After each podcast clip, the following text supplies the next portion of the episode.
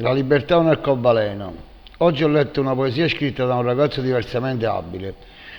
Lui la chiude con una frase che ho sentito nel profondo. La libertà è un arcobaleno. Sentire una frase così scritta da chi ha avuto la, sfortuna di essere affetto da una disabilità psichica mi ha colpito moltissimo e mi ha fatto capire il senso vero di questa parola.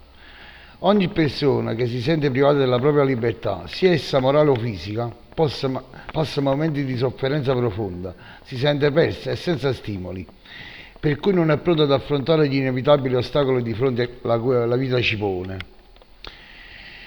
Che sia dietro quattro mura, inchiodato ad un letto, a una sedia a rotelle, bisogna avere la forza di scavalcare quel muro, che ci rende prigionieri e, e riuscire a vedere quell'arcobaleno.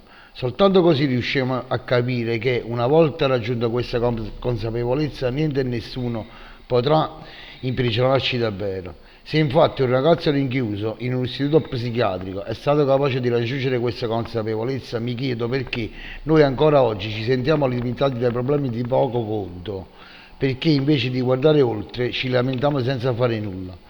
In fondo basta poco per capire che, che l'arcobaleno è a portata di tutti. Dobbiamo soltanto imparare a guardarlo con i suoi colori e con la libertà che è capace di donarci.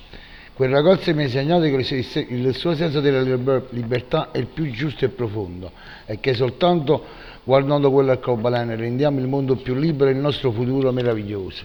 Adriano Marcello.